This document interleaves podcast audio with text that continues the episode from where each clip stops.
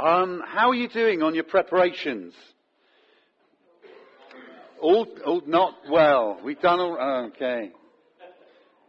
It was, uh, it was interesting. Yesterday morning, um, I decided it was about time I got my act together and uh, sorted out uh, bits for uh, presents that I was going to be involved in. And uh, yeah, good old Amazon.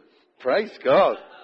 It's all coming. It's all happening. And even as I'm here, and I'm, i know it's a bit bad that there are people, of course, out working today, but Amazon driver, let's see how ingenious you can be at hiding stuff for us.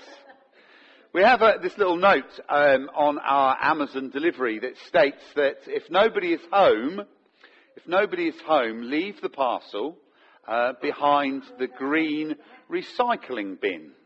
Okay? So that's what we do because we don't want to be chasing our parcels around. So put it behind the recycling bin. Um, I can't explain some of the interesting places not behind the recycling bin where we have had parcels left. Uh, phenomenal, really, the ingenuity of uh, our Amazon uh, delivery driver. He's, uh, he's very clever. And I think actually what he does, he puts the card through the door telling us, and it's a bit cryptic. It says something like, in your back garden. And uh, it's like a little fun. It's a bit of fun, isn't it? Off we go. Let's try and find it in, in the back garden. At one point I said, could you, uh, you know, what you used to say, could you leave it in the shed? And, uh, and we have a, a, a table, a, a, garden table, which has got loads of holes in it. it. It's not a solid top table, it's a metal with lots of holes in it, and it's chucking it down with rain. And uh, the parcel delivery guy just said, I left it in the back garden. And, and he left it under the table. Not in the shed, but under the table. As the rain is pouring down, and there's absolutely no resistance to rain because it just comes straight through the holes of the table. Amazon, love them. So they're helping me prepare. But on our journey to prepare here, um, we've been looking at songs. Last week we looked at Mary's song. This week we're looking at uh, Zechariah's song. Zechariah, who is uh, married to Elizabeth, and their son is John, John the Baptist. And stuff is all going on at the beginning of um, Luke chapter 1 and uh, there's angels visiting and conversations going on, and everything is getting ready for something phenomenal and amazing. Zechariah. So I'll just pick up a little bit about this uh, amazing couple to begin with, who they were and what they were like. This is how uh, Luke describes uh, Zechariah and Elizabeth. I'm going to see if I can get stuff happening here. Mm. So you can get it. Oh, well done. Thank you. It's always handy to have it appear in front of. Ah, there you go. This is the two of them. This is how they're, described. This is their personality. This is their character. Both of them were upright in the sight of God, observing all of the Lord's commandments and regulations blamelessly. This is a, a beautiful couple who honor God with absolutely everything. So these are a couple, an ideal couple to give charge over the forerunner, the one who, who precedes the Messiah, the one who tells the world, gets the world ready for the greatest gift that's going to come. So in the character, we recognize that these are pretty special, chill people. But they recognize as well that they didn't have any children.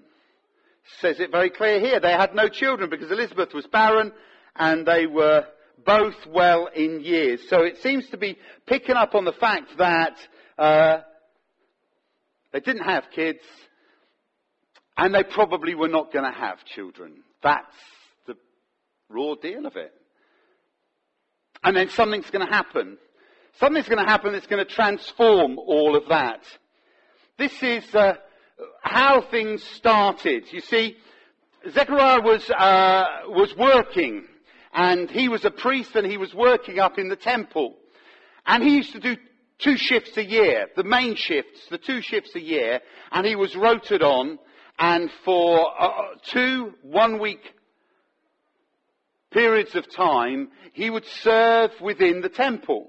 It was an honor, a privilege, something that uh, he definitely didn't take for granted. Uh, but then there was the opportunity, and it was a ballot, it seems. There's a ballot that uh, is taken by the priests who are serving, and whoever was nominated from this ballot would have the honor of bringing the incense offering. So what happens is the, uh, the priests are all working and serving. And then there's that point in time when they are dismissed and the, uh, the inner court is just left with the one chosen priest. And that is Zechariah on this day. And Zechariah is there and he's about to do the uh, incense offering before the curtain that holds back the, uh, our opportunity to see into the Holy of Holies. And he's there and he's about to do this incense offering and then he has an encounter. An angel turns up. And just like um, shepherds on the hillside, or even Mary, as she was having her first encounter with an angel, fear comes in. For Zechariah, there he was, gripped with fear, startled. Everybody's cleared out. It's only him left in the temple. And then somebody else appears. Uh, just a little bit frightened. God was on the move. God was disrupting his day. God was, in a way, derailing the highlight of his priestly activity. There in his act of ceremony, God breaks in. You see, sometimes we, we have to be very careful that we don't throw the baby out with the bathwater with regard to ceremony and going through a flow and a system of encountering God. There's a great uh, joy in the freedom that we have uh, as, as Baptist Christians. We're very free in how we are able to express. We follow a bit of a, a set pattern, but that we're free in that. There's uh, no liturgical words that we're using week in, week out. But we must also be aware that God moves in our freedom, but He also moves in the liturgy of the church that is operating all around us. And here within the liturgical duties of a priest, God steps in. There is a, a, a bit of an encounter, a, a conversation goes on. Um, he's told that he's about to have a son, but he doesn't believe him. Sometimes when God speaks to us, he might say things to us that are just a little bit beyond our comprehension. But when we are so stirred and aware that it's God speaking, these are the things that we take by faith and we hold on to and say, okay, Lord, just as Mary did, may it be to me just as you say. But the thing is, though, Zechariah was a little bit concerned. He says, uh, "How can I? How can I be sure of this? Uh, that, you know, my wife's old, I'm old, and you're talking to me about have, having a son, and what's going to go on?" And the thing about it is, because there was this uh, questioning situation, there is a, a, sense of unbelief, and in the midst of this unbelief, there was uh, some chastisement, I suppose, that uh, Zechariah was going to struggle to speak for about nine months. Now you'll be silent and not be able to speak until the day this happens because you did not believe my words, which will come true at the proper time. I find myself at times when I read the Word of God, I need to make sure that every time I open the Word of God and start to read the passages of Scripture that are before me day by day by day as I love to spend time in the Word, I, I've got to say, this is for me. This is for me. This is for us. This is for us as a church, but this is also for us as a town. This is also for us as a nation. There is a promise within this word that I'm going to pray into being. I, I don't want to be silent. I, I don't want to find myself on a list of those who are not believing. So the situation is this. Zechariah finds himself in the temple, doing the top man's job, encountering an angel, being blown away by the enormity of what has been shared with him and surprised to the sense that he just can't really believe it. And then he finds that his voice is gone. When he goes home to Elizabeth, or maybe she was quite happy about that. He might have been one who has a lot to say. But when something so significant is happening, there's something that you would actually want the world to know. And then we find his wife, Elizabeth. She became pregnant and for five months she remained in seclusion. I, I, I, don't know what was going on there. It was a shock to her, a surprise to her, hiding herself away. She didn't want to be the gossip of the town. She finds herself secluded. But she recognized this is what God has done for her. And in the midst of the fact that being barren, not being able to have children was seen as a, as a curse, in society 2,000 odd years ago. Here she finds herself just praising God, rejoicing in the fact that He's lifted this curse off of her. He's shown favour to her, and here she is giving Him honour because He has taken away the disgrace that she felt that she had. And then there's this little thing that happens. We picked up on this last week where, where Mary, Mary knocks on Elizabeth's door. Elizabeth is aware, of course, that she is carrying a, uh, a child that has uh, got regal tendencies. God's been involved. And then Mary suddenly comes and knocks on her door and says to her, well, actually, she doesn't say, because it's Elizabeth who makes this statement. She exclaims, Blessed are you among women, and blessed is the child that you will bear. So there is, in one sense, Elizabeth excited about the fact that she is carrying a child that she thought she would never carry, and then somebody comes knocking at the door, and even in the midst of her joy now in realizing that she is a chosen one to carry the forerunner, John the Baptist, the forerunner for Jesus, a young girl, a relation of hers, a cousin, is knocking at the door. And the thing about it, what I love about this is that she takes the focus off of herself and rejoices in the news that Mary's bringing.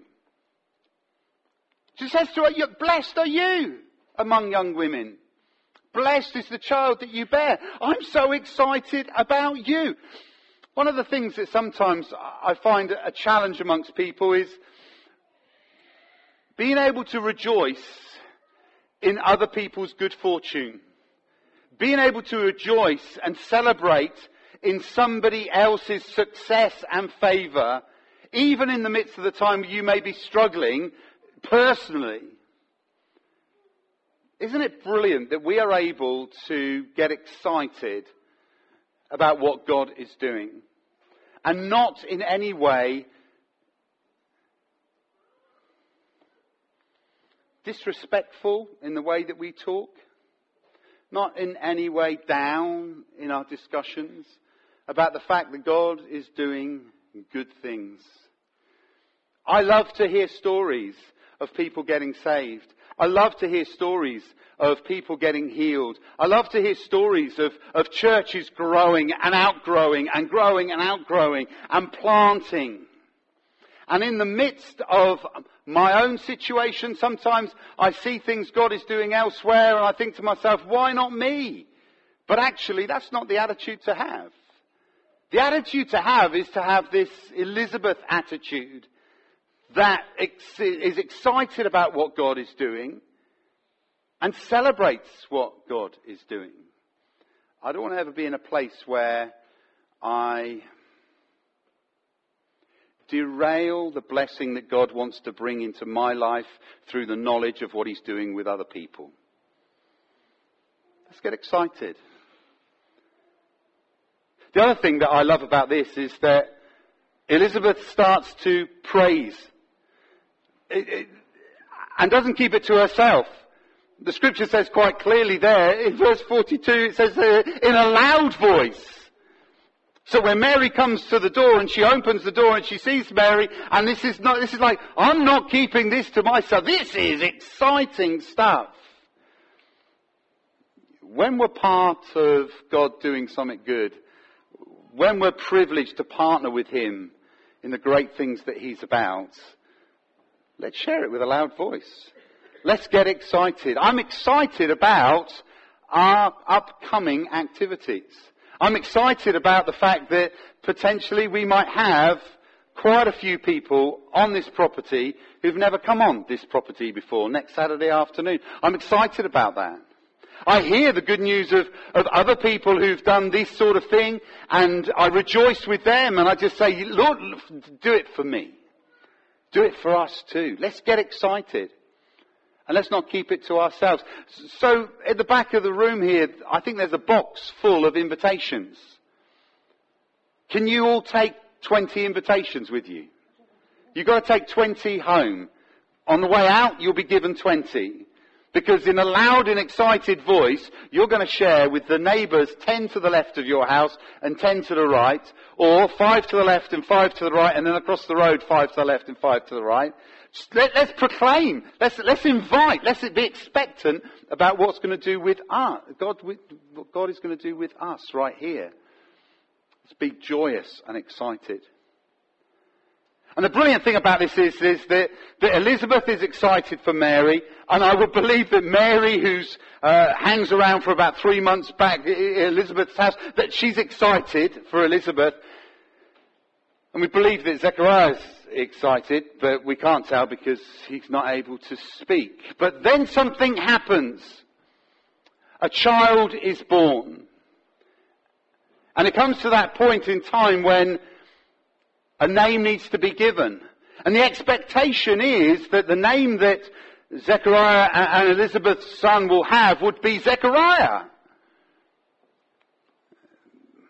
But somehow by God's good fortune and how he speaks into people's lives, she knew that it was going to be John. And Zechariah knew it was going to be John because the angel told him it was going to be John. Elizabeth somehow got that by Holy Spirit inspiration, impartation. And at the moment of, of uh, discussion about what is the name of this special child, John.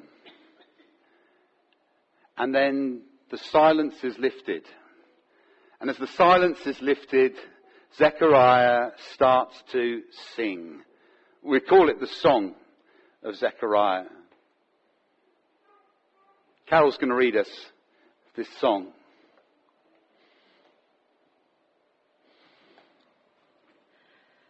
Praise be to the Lord the God of Israel, because he has come and has redeemed his people. He has raised up a horn of salvation for us in the house of his servant David, as he said through his holy prophets of long ago. Salvation from our enemies and from the hand of all who hate us, to show mercy to our fathers and to remember his holy covenant, the oath he swore to our father Abraham to rescue us from the hand of our enemies, and to enable us to serve him without fear in holiness and righteousness before him all our days. And you, my child, will be called a prophet of the Most High, for you will go on before the Lord to prepare the way for him, to give his people the knowledge of salvation through the forgiveness of their sins, because of the tender mercy of our God by which the rising sun will come to us from heaven to shine on those living in darkness and in the shadow of death, to guide our feet into the path of peace. Amen. Friday nights, when I was a boy, Friday nights meant that uh, Dad would bring home sweets. The thing about uh, Dad bringing home sweets, he didn't bring it home on Monday, never brought them on Tuesday, never brought them on Wednesday, never ever brought them on Thursday, but Friday night was the night where we would say, as Dad was coming through the door, moments, I mean, he has hardly got his key in the lock, we'd be asking my sister and my brother and myself, what have you got for us? What have you got for us? Well, the thing about it is, it's a funny question really, because he always had the same. We always had fruit pastels. Friday night was fruit pastels night. So we'd ask the question, what have you got for us? But the reality is that we've always known what he would have for us. If he brought something different, um, yeah, well, I don't know what we would have done. But Friday night was fruit pastel night. And one of the things that I loved about Fruit Pastel Night, which is another thing that I've, I've come to realize is an important part of our life together as the body of Christ, as part of the church. You see, my dad always had the black ones. So, when we would open up our fruit pastels, and what we used to do, because I used to sit on the uh, on the left hand side of the sofa, so I would have the left hand arm, my sister would sit on the right hand side of the sofa, so she'd have the right hand arm. Uh, and my brother used to sit in the middle. He didn't get any arms, but then that's what you get when you're the youngest. And therefore, what we did was we'd open up our packet of fruit pastels and we would line them all up down the arm. I think my brother just had them in his lap. Oh, he was little. He, I, I think he cared. I don't even think he knew what black was. But it didn't matter. So we'd line them up and then we'd take out the black ones and then we would take them over to Dad's chair, and we would put the black ones down the arm of Dad's chair, so that when he came in, after he'd have his tea, and he could sit down and he would have the black pastels. This was always great, except for those times when you found that there were more black pastels than any other colour pastel. Because that was a little bit of a challenge. But one of the things that I've always I've thought of whenever I think of of our, our days as uh, receivers of pastels was the fact that we gave the first fruits of our fruit pastels back to the one who gave us the fruit pastels in the first place. Oh, I, what I didn't realize when I was five, six, seven, eight, nine was that the whole understanding of tithing was being brought into my life and I actually got to enjoy it. You see, the reason why I got to enjoy it was there may be two black pastels, but there were a dozen other colours. So it was great because I could give two because I have so much else left. And when I think about us as a church and I think about giving and how we are to respond to all that God has given to us, that's where tithing comes from.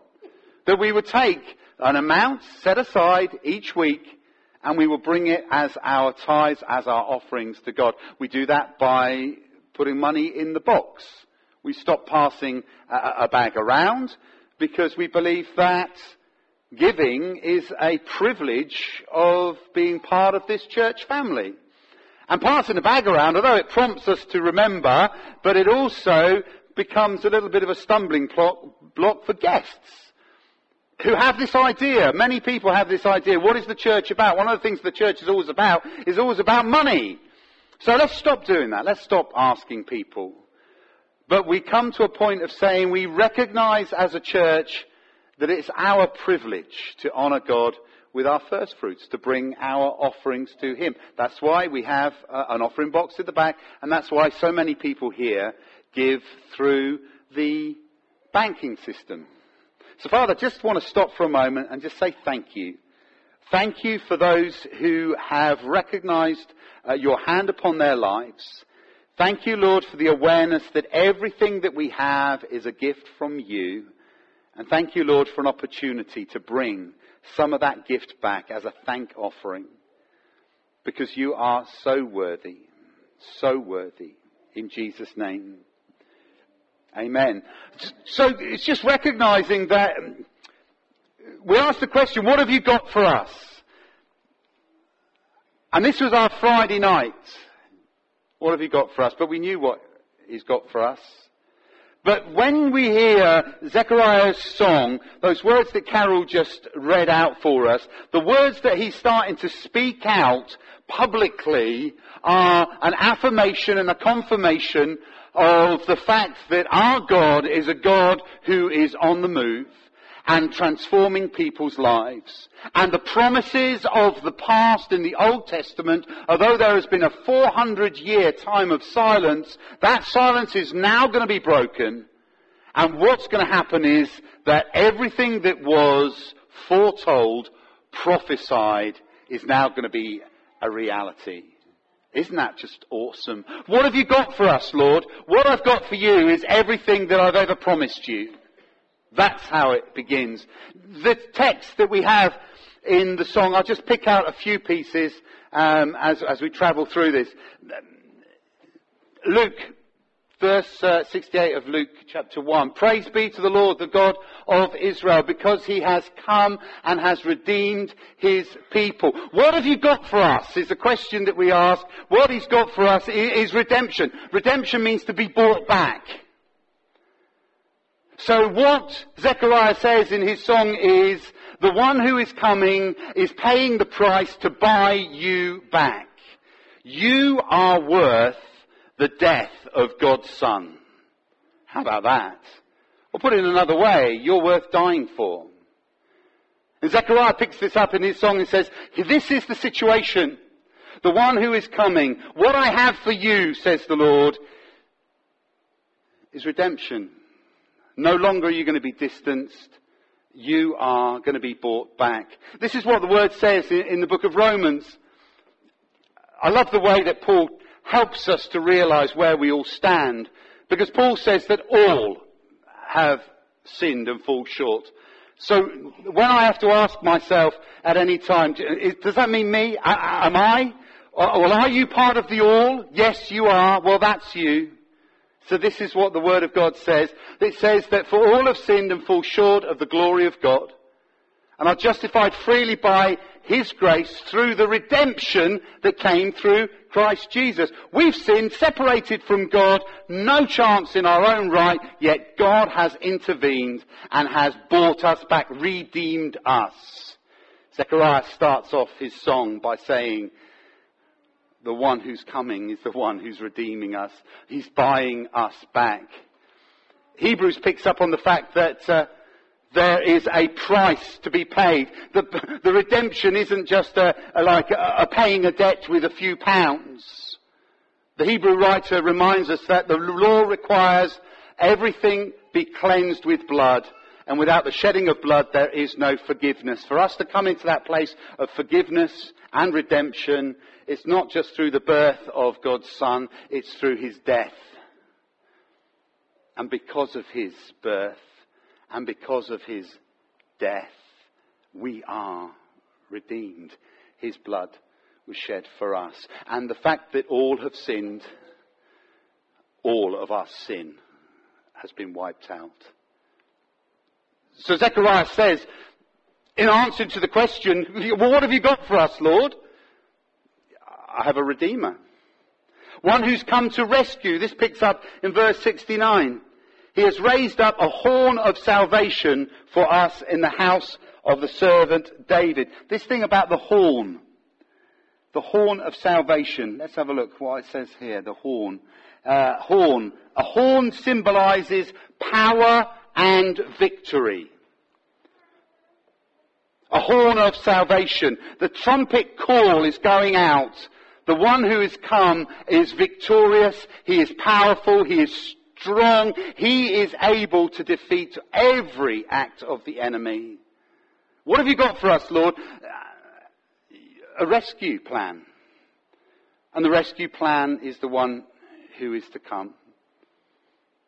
He's raised up a horn of salvation, one who is powerful, one who will have the victory. Another verse here, it talks about another phase uh, of this message of, Lord, what have you got for us?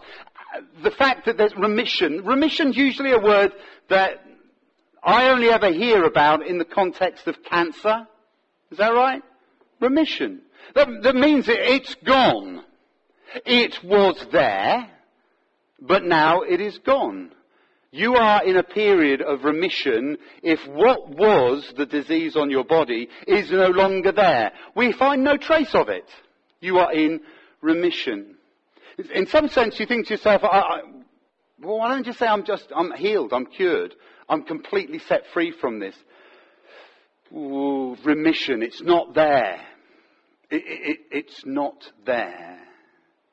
And I love the way that uh, Zechariah says, For you, my child, will be called a prophet of the Most High, for you will go on before the Lord to prepare the way for him. That's the talking about John, the Son. To give his people the knowledge of salvation through the forgiveness of their sins. We're telling you that this which was holding you back, this which was a curse over your life, the sin that's been here from the very beginning, is wiped out. It's gone. You're in remission. This is good news. So the question is very, very clear. Lord, what have you got for us? And, and we recognize here that He's setting people free. And the last one, which I think is absolutely beautiful, is the fact that the one who is to come is coming to shine. The Word of God says that when we were studying together the pictures of Jesus, that Jesus is the light of the world. And this is picked up with Zechariah who says, because of this tender mercy of our Lord, by which the rising sun will come to us from heaven to shine on those living in darkness and in the shadow of death, to guide our feet into the path of peace. I just love it because the sun rises and its presence we are aware of. Its radiance just glows out over us. And it's as if God's saying to all the people who've been waiting in darkness, the sun is coming. And when he comes, you would recognize his light. And then the one who comes, who is the light of the world, says to people like us who recognize that he is the light of the world, now you go and shine. It is your honor and your privilege. Shine. So this song, Zechariah's song, picks up on, I just pick up on four things. Four things that remind us what God has got for us. It's not Fruit Pastilles, I know that much. But isn't it so much better? That He buys us back, He rescues us from a place where we couldn't get out of ourselves. He deals with the issue of sin. And we are clear from that. When we come to the Lord and say, Lord, forgive me for my sins. Cleanse me. Cleanse me. And that's what He does. He cleanses us, cleans us up, fills us with His very, very self, empowers us to take the next step where we would be the light in the community where He has placed us. What have you got for us, Lord?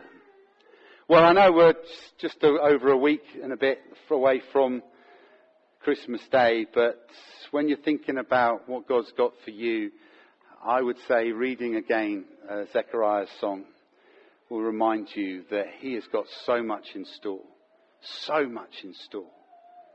Let's stand together.